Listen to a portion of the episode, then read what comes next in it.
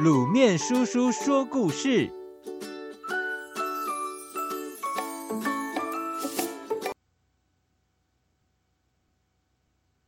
完璧归赵。战国时期，秦王总是仗着自己的国家强大，就欺负别的国家。有一次，秦王听说赵惠文王得到一块绝世宝玉和氏璧，于是写信给他，说自己愿意用秦国的十五座城池来交换那块玉。赵王知道秦王不可能为了一块玉就割让十五座城池，可是如果不把玉交给秦国，又怕他来攻打赵国。此时赵王很为难。这时有个叫蔺相如的人走上前来，诚恳地对赵王说：“我愿意为大王解忧。”赵王一听，非常高兴。蔺相如带着和氏璧来到秦国，秦王见到和氏璧爱不释手，自己看完了又传给大臣看，但却始终不提要拿十五座城池交换的事情。蔺相如见秦王没有诚意，非常生气。他走上前去对秦王说：“这个的确是一块好玉，可惜有一处瑕疵，让我指给大王看吧。”秦王信以为真，就将玉交给他。蔺相如接过和氏璧，迅速退到柱子前，把和氏玉举过头顶，怒视着秦王，严肃地说：“连老百姓都知道交换东西要讲诚信，可是大王却一点诚意都没有。如果大王硬要抢，那我只好和玉一起撞碎在这根柱子上。”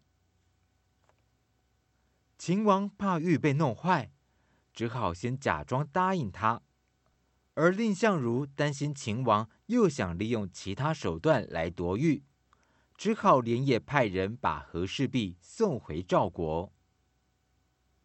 小朋友，蔺相如不畏强敌，用自己的勇敢和机智捍卫了国家的利益。如果有人要侵害我们国家的利益，你也要像蔺相如那样，用智慧、用勇敢以及机智捍卫国家哦。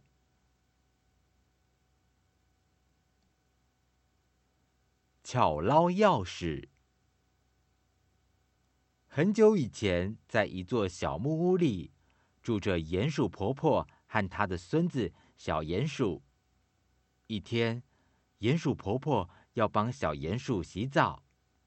他来到水缸前，发现水缸的水没了，就转身对小鼹鼠说：“乖宝宝，我去提些水回来给你洗澡。”小鼹鼠一听，吵着要跟去。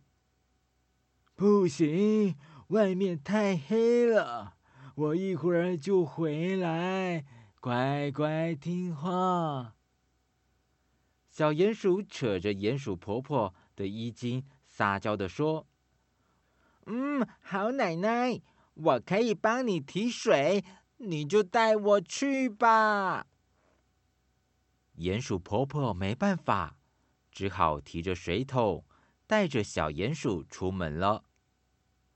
鼹鼠婆婆费了好大的劲，才从井中打上来一桶水。可是就在他弯腰去提水桶的时候，扑通一声，钥匙掉到井里。鼹鼠婆婆找来一根长竹竿，伸到井里捞了半天，结果什么也没捞到。鼹鼠婆婆非常伤脑筋。小鼹鼠绕着水井走来走去，突然有了个好主意。他跑到小花猫家借来一块磁铁，绑在竹竿上，伸到井里，慢慢地搅动井水。没多久，就听到啪的一声，小鼹鼠连忙把竹竿拉上来，只见鼹鼠婆婆的那把钥匙已经紧紧地吸在磁铁上面了。鼹鼠婆婆高兴极了，她拍拍小鼹鼠的头，称赞说：“还是我的小孙子最聪明。”小朋友，聪明的小鼹鼠知道钥匙是用铁做的，并且利用磁铁能够吸铁的原理，一下子就把掉在井里的钥匙捞了上来。可见科学知识也能变成生活上的好帮手哦。